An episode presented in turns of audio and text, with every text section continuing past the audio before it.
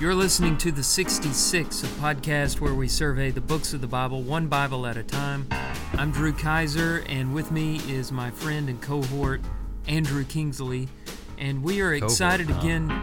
Yeah, I don't know what that means. I but thought you were about to that's say what you are. co-host Co-host, or cohort. Cohort's a little more incognito, you know, a little. Okay, lost me. It, it, it, it will draw the listeners in Got it. and we desperately need something like that. Uh, we're excited. What I was trying to say when Andrew took us into a vocabulary lesson is that we are really excited to do a new book starting today, the book of Ezekiel, one of the major prophets. Uh, very difficult book to to work through. I would say a challenge should maybe be the better word Yeah. a lot of symbols, a lot of things that you'll be surprised to find linked to other more familiar books in the Bible, and uh, a book that is set in a very specific time in Jewish history. Uh, so, Ezekiel was one of the captives that Babylon took from Jerusalem in the second phase of the captivity. And if you haven't heard this before, maybe I should go over this for our listeners. Whenever Babylon destroyed Jerusalem and Judah in, in a more general sense, it didn't just do it all on one day. There were three phases, beginning in about 605 BC, and then uh, the second one was uh, about 597 BC, and that's the one where they took a lot of the elites, a lot of the priesthood, a lot of the leaders of the city, and the skilled artisans and so forth. Uh, they removed them out, and Ezekiel was taken at that time. The third and final phase of the captivity was the destruction of the temple and the city of Jerusalem proper in 586 BC. So we haven't quite got to that point yet when we look at the book of Ezekiel.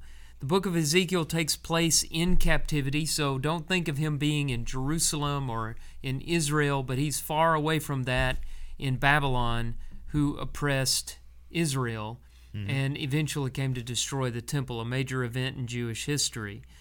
Uh, so that's the background of the book, and uh, I'm going to let Andrew take over from here and give us our reading, and, and you're going to try to do the first three chapters, right? Yeah. That's what you hope to do. Yeah. Emphasis on the hope there. Yeah. Um, the background that you just mentioned uh, is set up right here at the very beginning of the book. In chapter 1, verses 1 through 3, he gives us the year that this uh, occurs. He calls it the fifth year of the exile of King Jehoiachin. Uh, we know that Zedekiah was the king over Judah at this time. Mm-hmm. It's interesting that Ezekiel recognizes Jehoiachin is still the king, even though Ah. he's been in exile for five years. ah, So, that's interesting. yeah. There's, well, we what talk- about that 30th year, though? What is that? Very first, in the 30th year. Was that when Um, Ezekiel was 30 years old? Well, or 30th year of the captivity? What does that mean? well, this is when Ezekiel turns thirty. Okay, Um, so he is happy birthday. Yeah, yeah. So happy birthday to point. Ezekiel. Okay. Uh, verse 3 The word of the Lord comes to Ezekiel the priest. He's the son of a man named Buzi. Um, something interesting about that these young men would enter the priesthood when they were 30 years old. So Okay. it's interesting. If we do the math, and I guess to save our listeners some time, Ezekiel is, he turns 30 years old in this year. So Ezekiel being, he has been exiled from Jerusalem now for about five years. Wait. Uh, he was exiled when he was 25.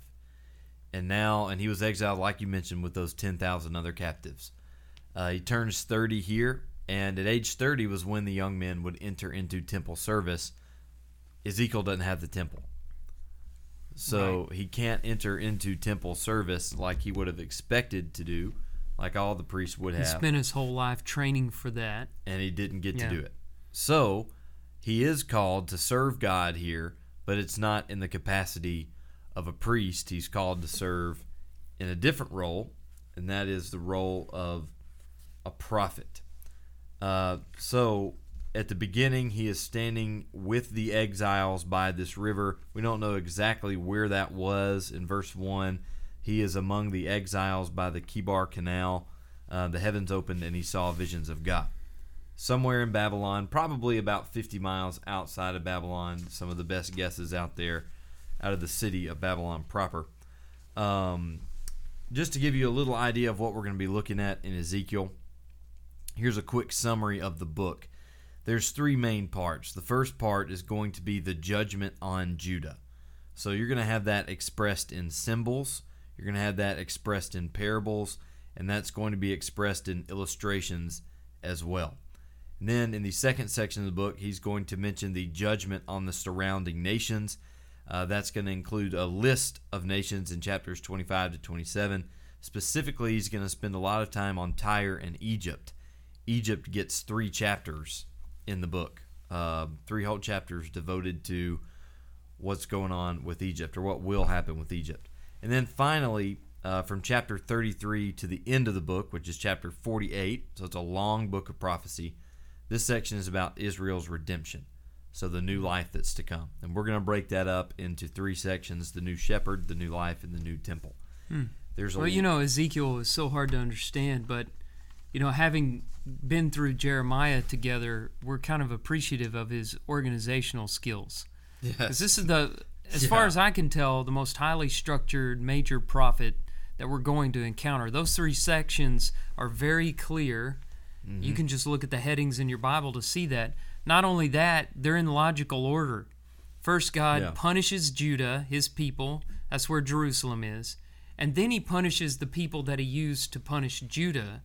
Mm-hmm. In essence, removing them out of the way so they can get to the third part, which is to redeem them, Yeah. send the remnant back home to rebuild. hmm So it's just one, two, three. When you look at it from a bird's eye view, it just comes Yeah. into It makes know, it a looks- little less intimidating to start studying, I guess. yeah. Because Jeremiah, like you said, when you look at a prophecy like that, it's it's very intimidating to get into because it does not outline that neatly.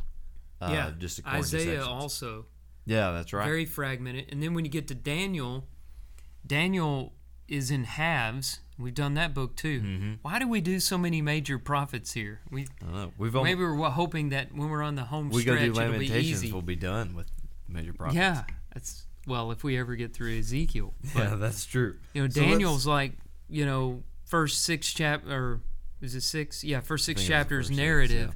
Last last chapters completely hard to visions, yeah. understand. You know, Mhm. visions.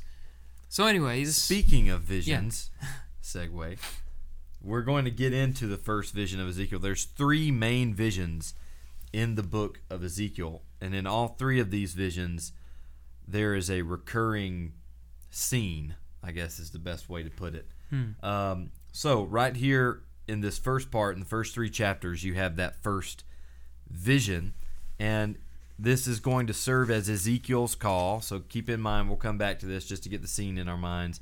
Ezekiel's been exiled from Jerusalem for about five years. He turns 30. He's supposed to be entering temple service, but he can't. But God comes to him, and he sees visions of the Lord, as he says in verse 1. So here's what he sees he sees a storm in verse 4 I looked, and behold, a mighty storm came up out of the north, and a great cloud with brightness around it, and fire flashing forth continually, and in the midst of the fire, as it were, gleaming metal. So he sees this, in I guess, powerful, terrifying looking storm coming his way, lightning flashing all around it. It's got bright light all around this cloud. Um, and he's going to see some living creatures. He's going to see four living creatures, and we call it that because there's not really a better term to describe what these things Right. are. They're identified as the cherubim in chapter 10. That's something I'm sure our listeners are most likely familiar with. They're mentioned in Revelation. They're these kind of angelic beings. Um, well, and closer to this uh, text, they were on either side of the the lid of the Ark of the Covenant called the mercy seat. right. Those are cherubim as well, right? hmm But I think those cherubim might be a little different. Uh, let me go through some of these descriptive factors, and you can tell me if they're the same or different or not. Um, So they have a human likeness in verse 5. It says they look kind of like humans, um, inasmuch as they have arms, they have legs, and they stand upright. You can see that in verse 7. So they have four faces. Verse 6 uh, says that each had four faces, and each of them had four wings. And when we get down to verse 10, it describes those four faces. Um, each had a human face. The four had the face of a lion on the right side, the face of an ox on the left side, and the face of an eagle. So you have a lion, an ox, and an eagle, and a human face. Um, four sides. What these represent, I guess. Well, should we mention these in the next section, Drew, or do you want do you want to cover some of these now? Mm, Maybe we should just get the the basic, you know, picture of the vision and we'll come in the back. first and, section, and then try to interpret it. Yeah, we'll try to make can. it make sense when we come back.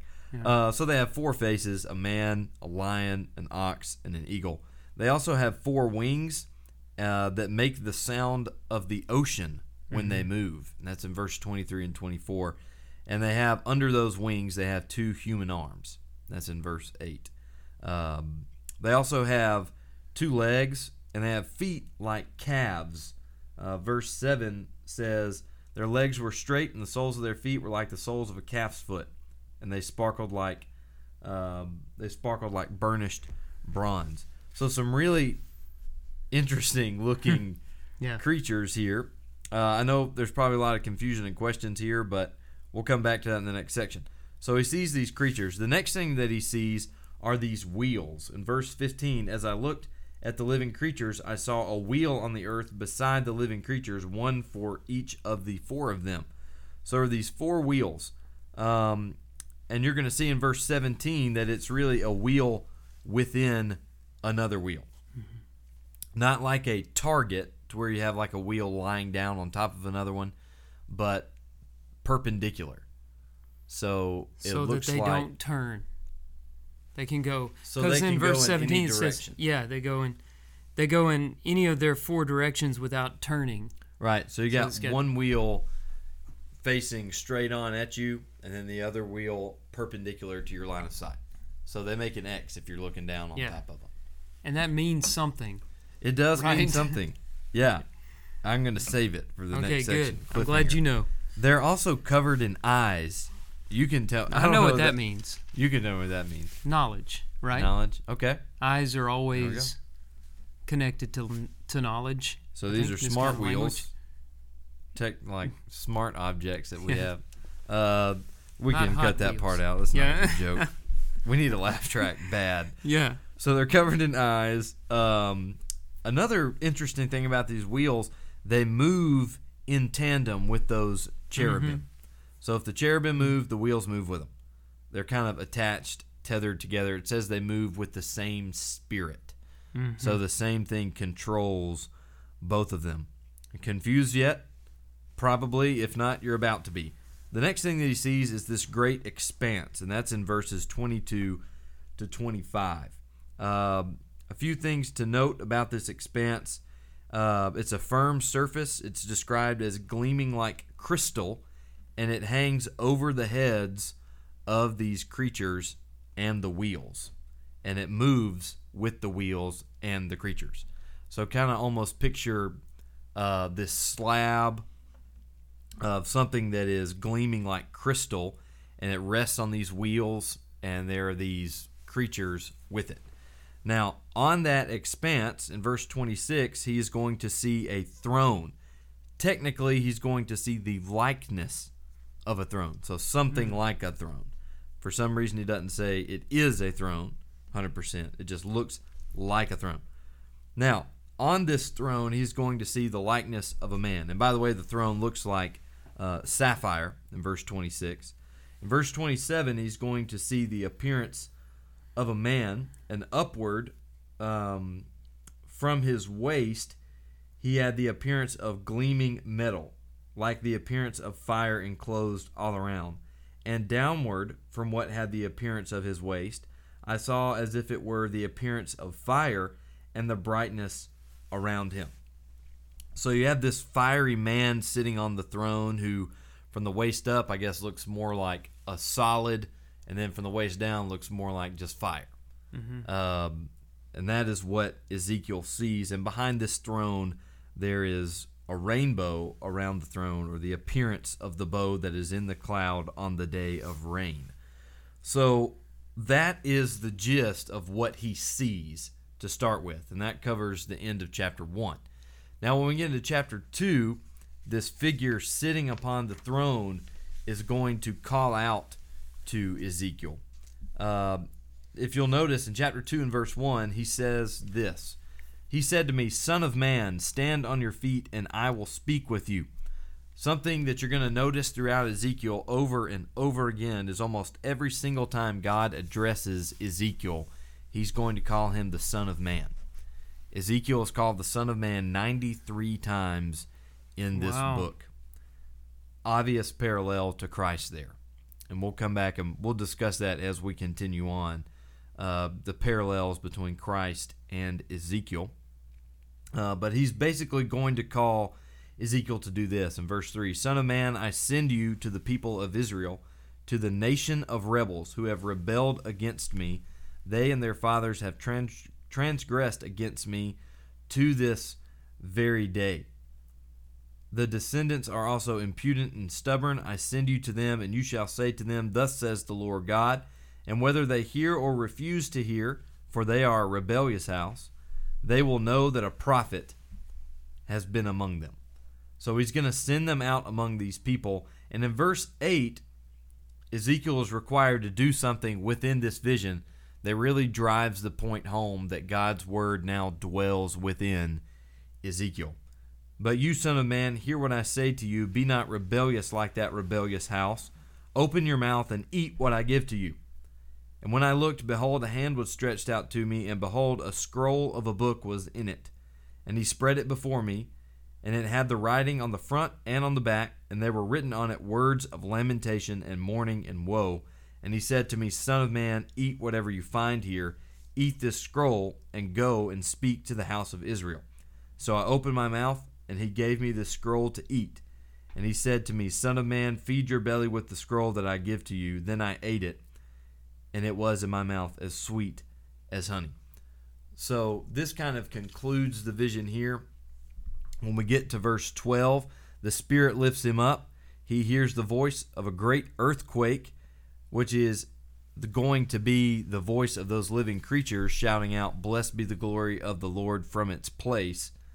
It was the sound of the wings of the living creatures as they touched one another. Verse 14 The Spirit lifted me up and took me away, and I went in the bitterness and the heat of my spirit. The hand of the Lord was strong upon me.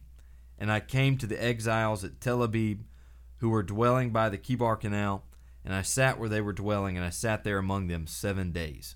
I sat there overwhelmed among mm-hmm. them for seven days. So that is the gist of the vision that he sees. In the short notes, he sees the glory of God, and it's depicted to him in that strange way, or mm-hmm. strange to us anyway.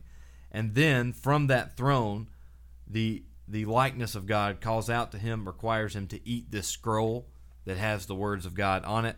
Mm-hmm. So now Ezekiel has the word of God in him, and he is called to go and deliver it.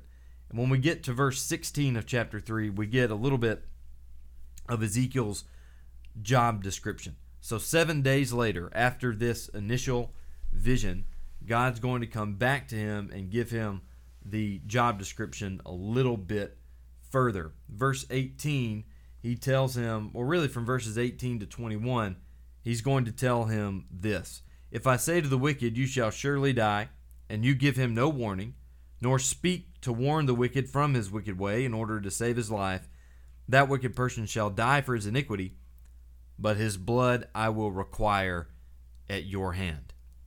Then he goes on to say, if there's an evil person that you do warn, and he doesn't repent, he will die, but you will be saved because you warned him. So he gives him a lot of responsibility that we will discuss more later. But Ezekiel is called to basically be responsible for giving the people this warning that could potentially change what they're doing.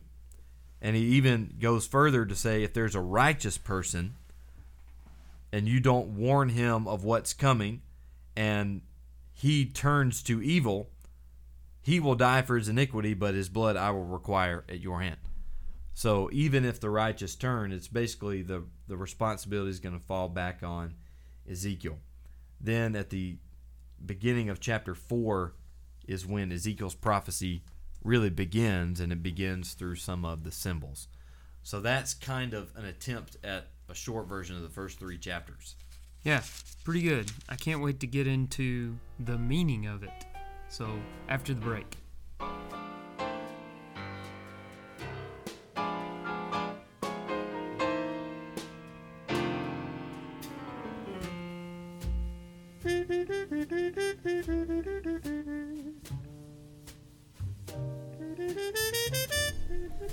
Okay, so we have a lot to think about. And what we want to dive into to start with is this vision of the glory of the Lord. We should probably pause here and note the nature of this vision.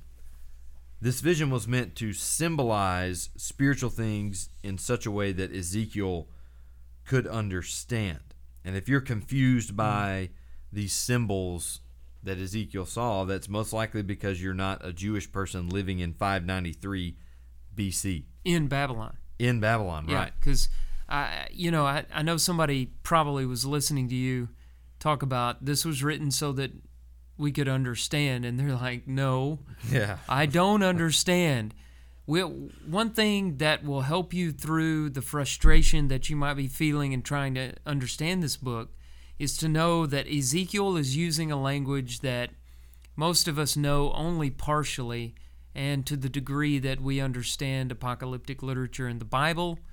And then a lot of it comes from literature that none of us has been introduced to Yeah. um, Babylonian literature, Akkadian literature, Jewish literature outside the Bible. There's a lot of stuff they were ingesting voluntarily, involuntarily, that puts together this language that is being spoken in pictures in the book of Ezekiel. Ezekiel is usually referred to as the painter of the major prophets.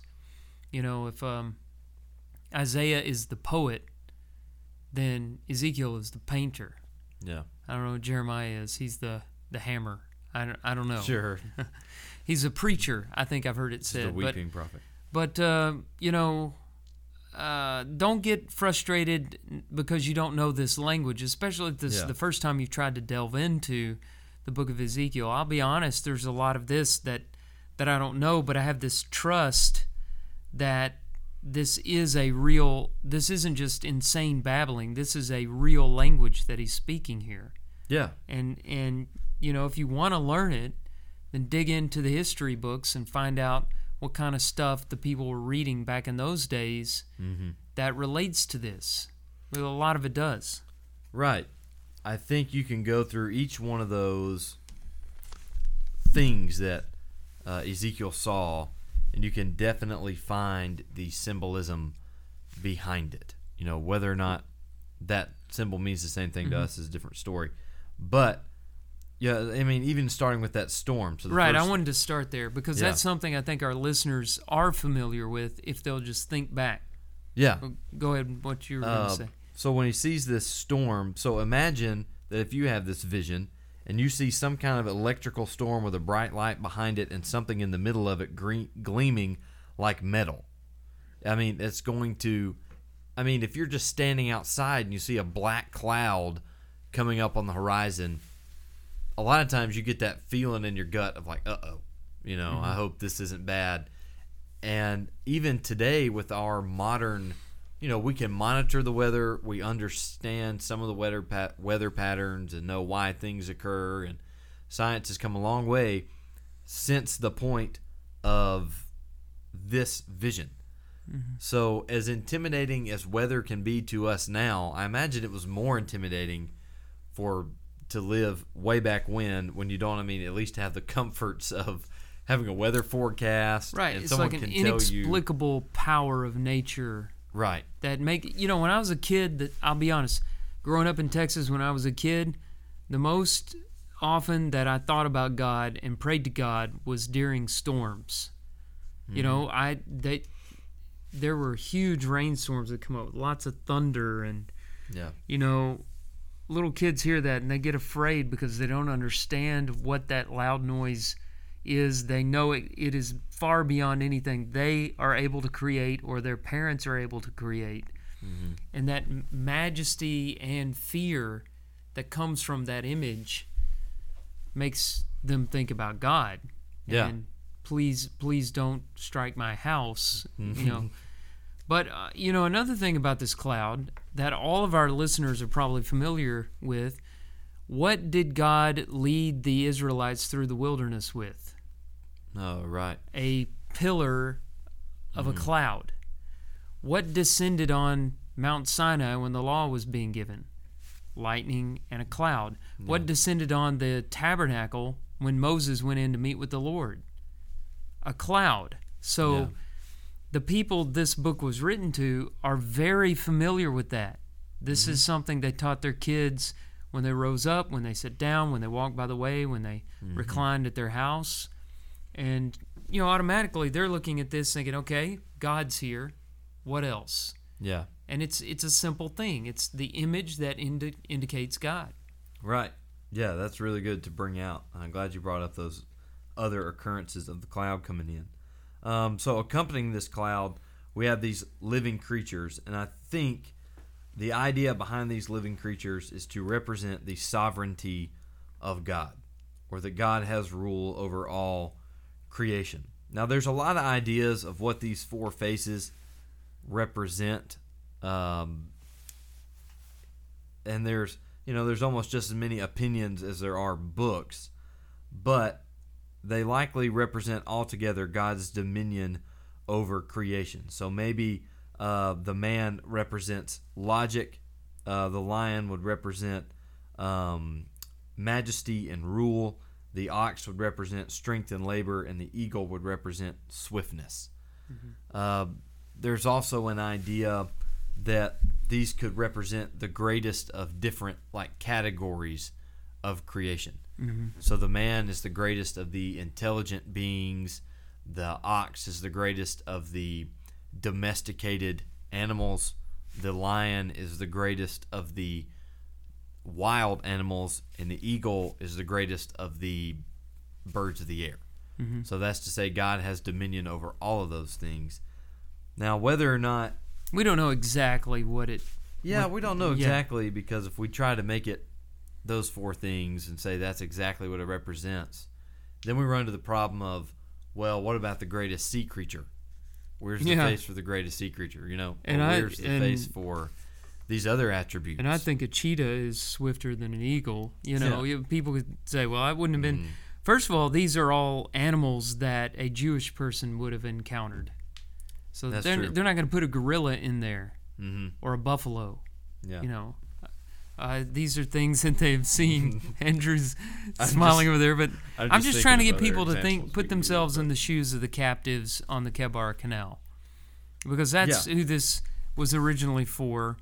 this would have definitely shown them that God is above, as amazing and as and as capable as these creatures are. God is even above them, and it Yeah. could even be a shot at paganism, because paganism had, you know, I don't. Well, I don't. I, I also want to turn back to something you said in the reading when you said, uh, "Is it in chapter ten that these creatures are referred to as cherubim?" right. Okay, how many cherubim were at the temple? Careful, Um. there were four Okay. at the temple. I was about to say two. Originally, there were two in the tabernacle, the ones that we referred to in the first segment, on Yeah. either side of the mercy seat. But Solomon, Solomon constructed cherubim to stand at the gate going into the temple um, on the Mm, yeah. porch there. Now, that was not in the tabernacle, Right. but in the temple that these people remember. I guess it was still standing at this point. It would be destroyed during be Ezekiel's destroyed. lifetime, right? Yeah, not not too far off. But right now, you know, so now. for where have they encountered four cherubim? The temple in Jerusalem, Solomon's temple. yeah, Um, of course, the number four also often indicates earth and created beings. You see that a lot. Uh, there are four living creatures in the book of Revelation. Um, So maybe it has, you know, it's emphasizing creation. Maybe it's emphasizing the temple. You know, God's presence is here, and at the temple where God's presence was, there were four cherubim. In the Garden of Eden, Right. What guarded the Garden of Eden to make sure that man could not get within God's presence ever Mm-hmm. again, or not anytime soon? Cherubim. I think Yeah. only two in that case. Now, you don't see cherubim that often, but every time you see them, correct me if I'm wrong, you see them in the presence of God. So these are very interesting, very perplexing, but the bottom line is God is coming to speak to Ezekiel Right. and it, there can be no doubt about that. This is coming from God. Yeah, I think that's the point. These are things that were recognized to be a part of the presence of God. And that's exactly what this vision is about. Here at the first part is about Ezekiel seeing, and Drew, you pointed this out in the break in the final verse of chapter 1, the likeness of the glory Yes. of God. Yeah, he Ezekiel interprets calls it for us at the end of chapter 1. At the very end, he says that the, what it is is the glory of the Lord, a likeness or a picture, painting, image, vision, whatever of the likeness of the glory of the Lord. And what that means is this is not necessarily Ezekiel getting like a, uh, for lack of a better term, a scientific representation of Yeah. what the glory of the Lord looks like. Nah, that's not the language he's speaking right now. Right. This is all symbolic.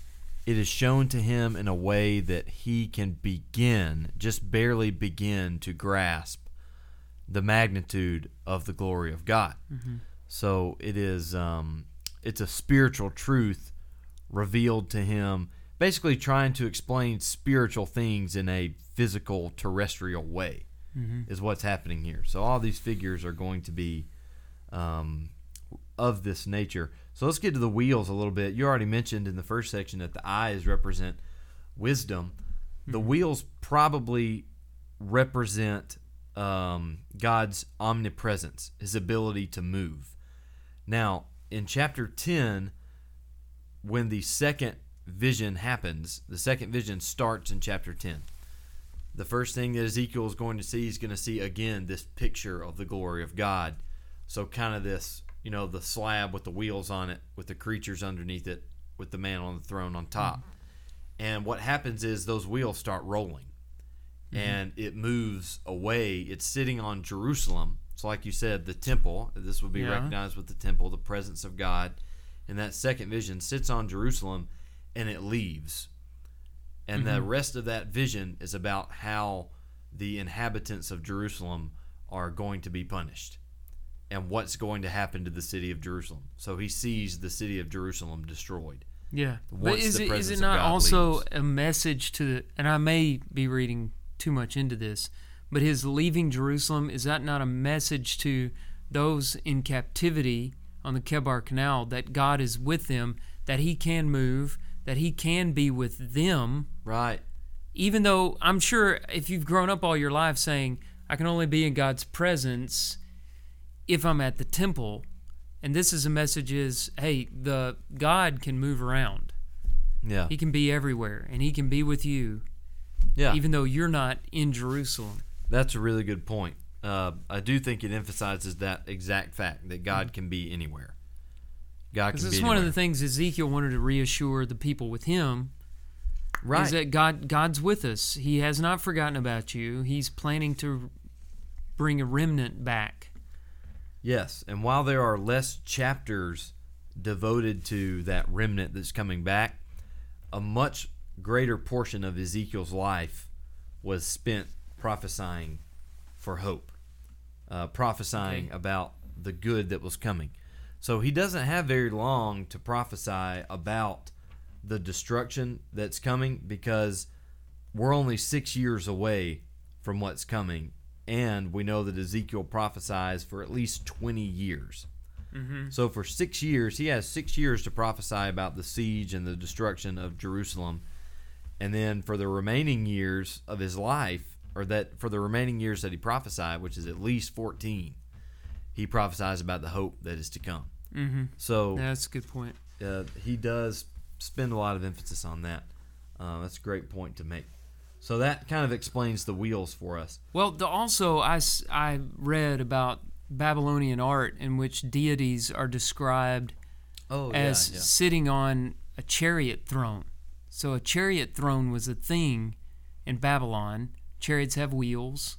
And mm-hmm. so this the wheel thing to me has always been really strange and indecipherable. Especially when they start wheels within wheels and all of that.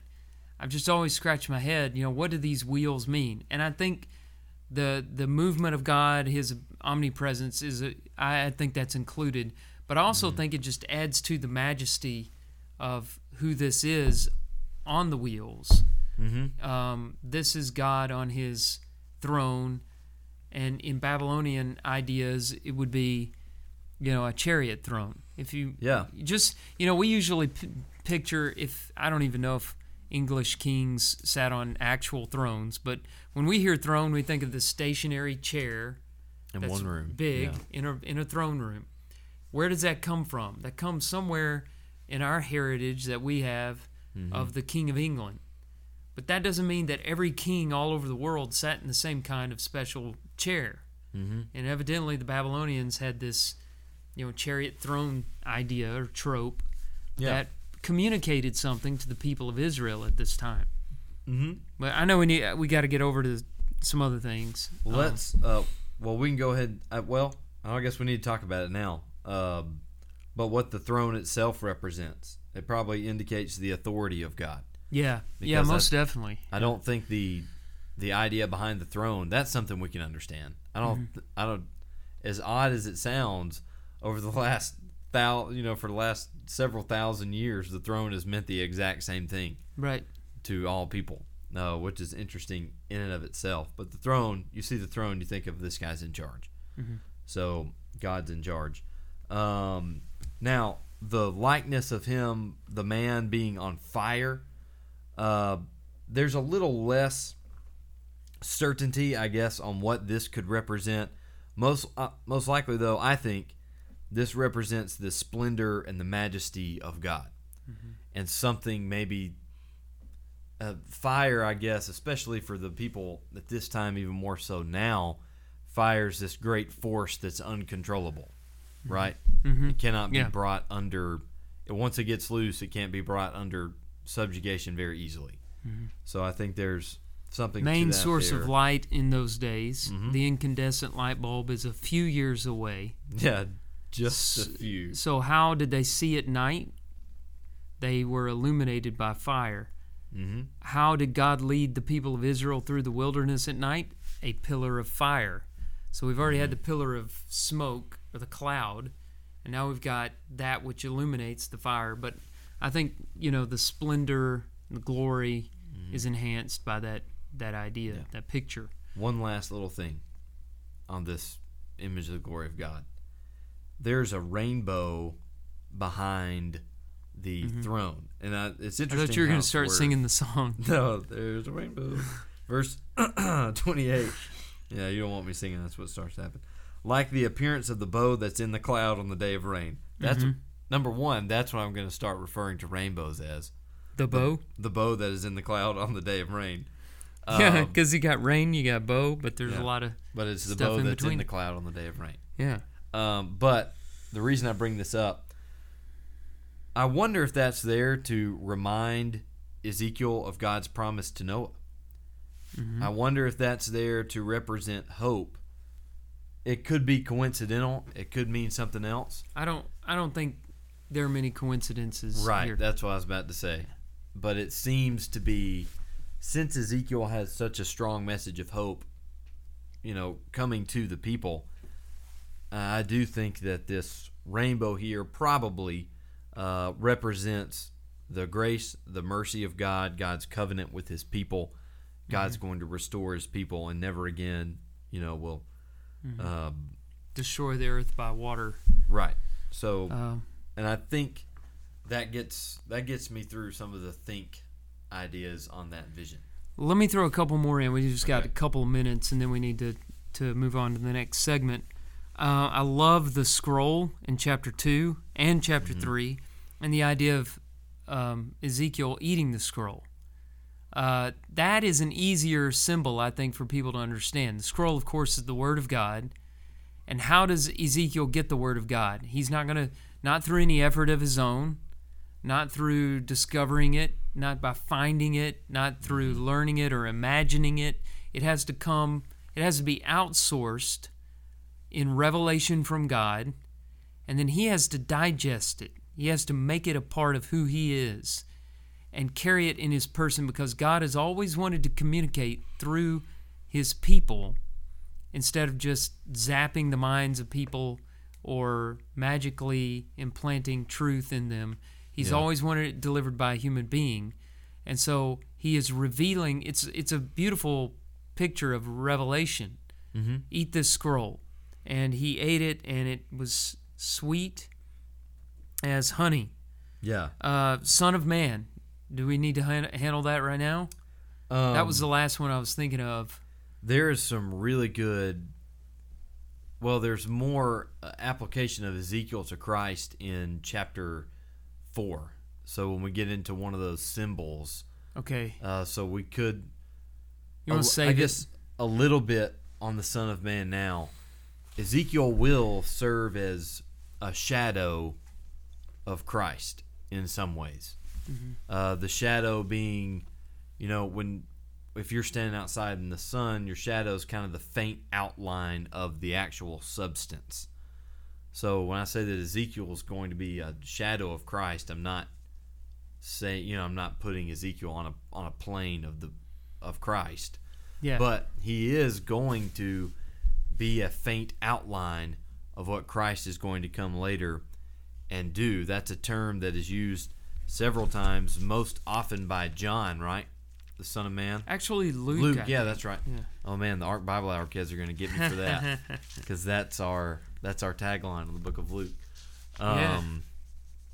but he's called often the son of man uh, and the people would have known that the jewish Mm-hmm. people would have recognized that title Because it coming means from ezekiel human. yeah Yeah.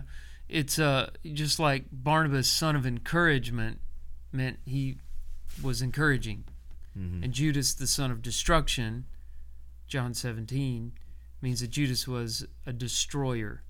So when he refers to Ezekiel as son of man, he means human who can sympathize with the people. Yeah And obviously he could because he was living with them. He wasn't some preacher from out of town that comes down and tells them how to live their lives. he comes in and God is using him to suffer, as we'll see in the future. I don't want to get into, there's some really interesting things coming up. yeah But uh, he suffers greatly alongside of them, yeah right there with them. Now, I want to also add that both of us know, and you can go back to our Daniel podcast to get this, but both of us realize that the real significance of Son of Man is attached to that title in Daniel 7 13 and 14, where in a mess- clear messianic prophecy, the Messiah is called mm-hmm. one like a Son of Man. right That doesn't mean that there aren't some signposts here in Ezekiel where the mm-hmm. term is used, would you say, over 90 times? 93 times You know, it's what God called Ezekiel. And it mm-hmm. was maybe more for Ezekiel than us to remind him, you're, you're one of mine yeah and one of many. So uh, I think that'll be interesting. We'll, we'll, I'm sure we'll talk about that term more Yeah, as we go forward. it'll come up in every single episode for sure Yeah.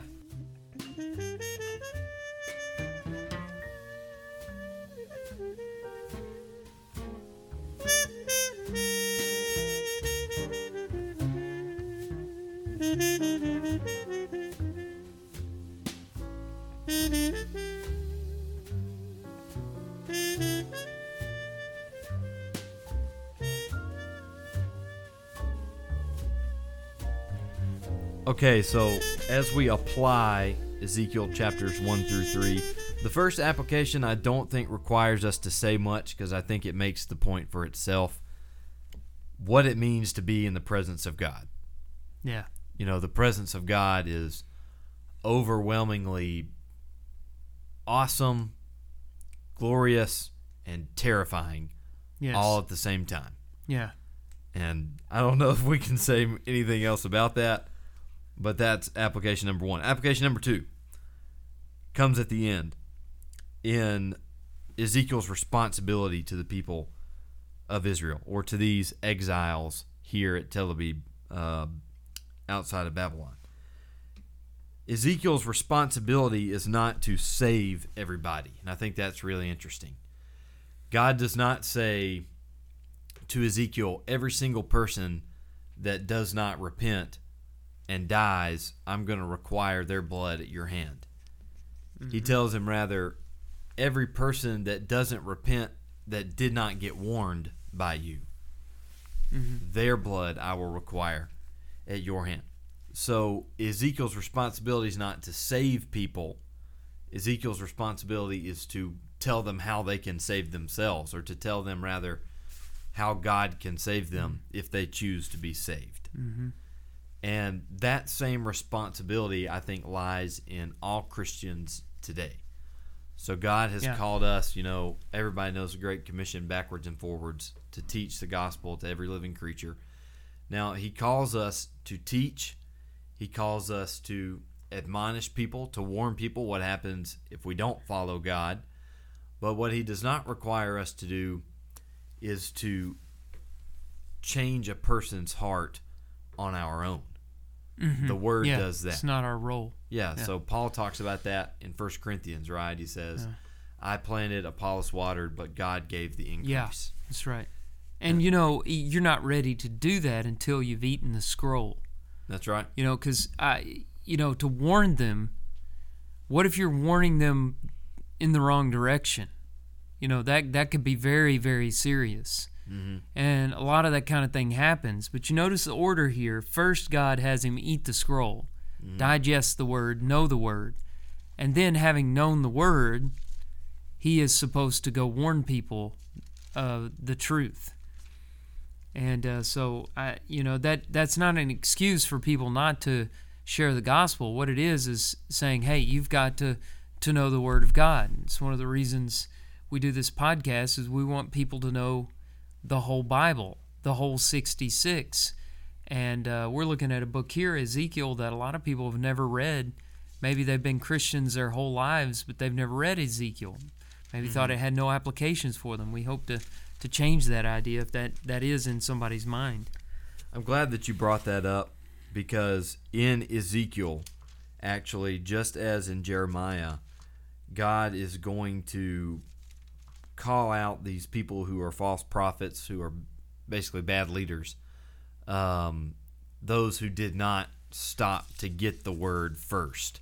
Oh, okay. Before yeah. before they tried to lead the people. Now they did try to lead them um, in certain directions, and I'm I'm trying to find it in my notes over here.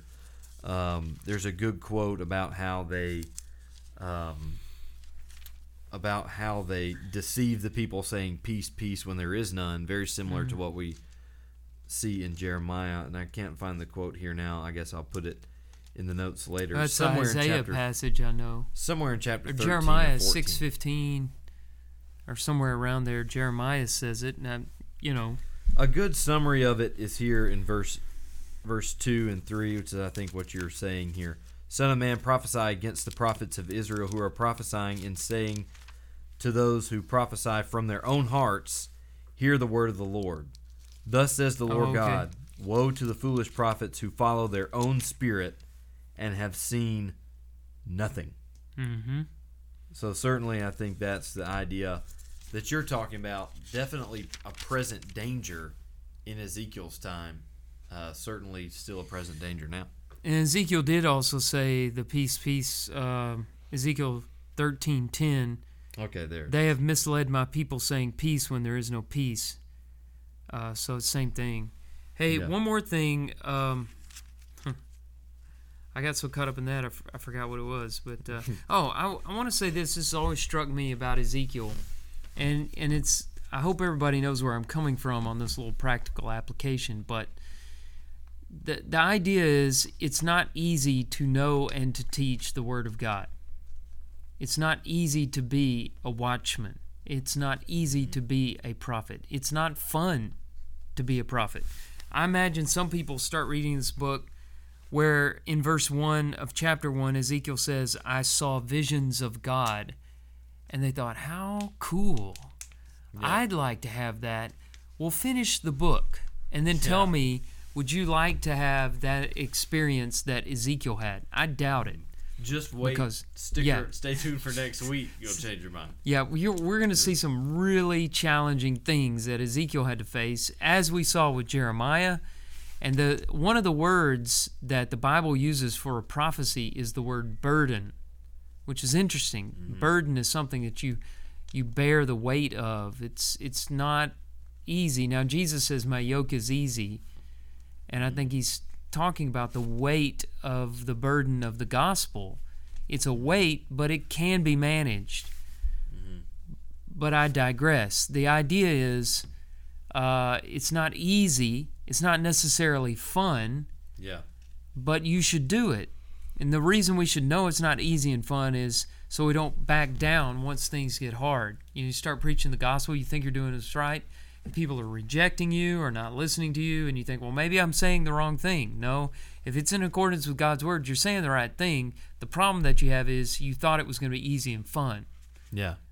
Um, Yeah. but that, that's not the way it is. If we learn anything from all of these major prophets, that's one of the biggest takeaways we get. Yeah, None of them had an easy go of it. Not a single one of them.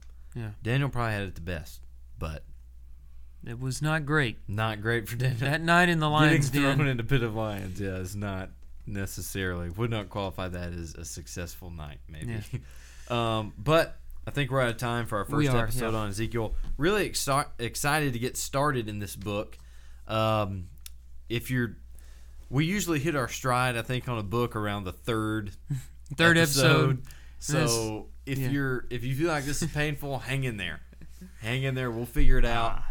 We'll be better next time. Uh, if you want to find us and leave us a comment, uh, you can find us on the internet at the66.net. 66 is a number. We just got a shiny, brand new website today. Yes. When I say shiny, Check brand out. new, it just means we changed the theme. Yeah. Uh, but it is shiny and new. It looks great. Uh, you can also reach us at dkaiser at arcoc.com or at akingsley at arcoc.com. We're on Twitter and Facebook. Just search. Look at us. look, yeah. Search the 66 podcast. Type in 66 as a number, and you are bound to find us. But thanks for listening, and we'll come back next week with our second episode on Ezekiel.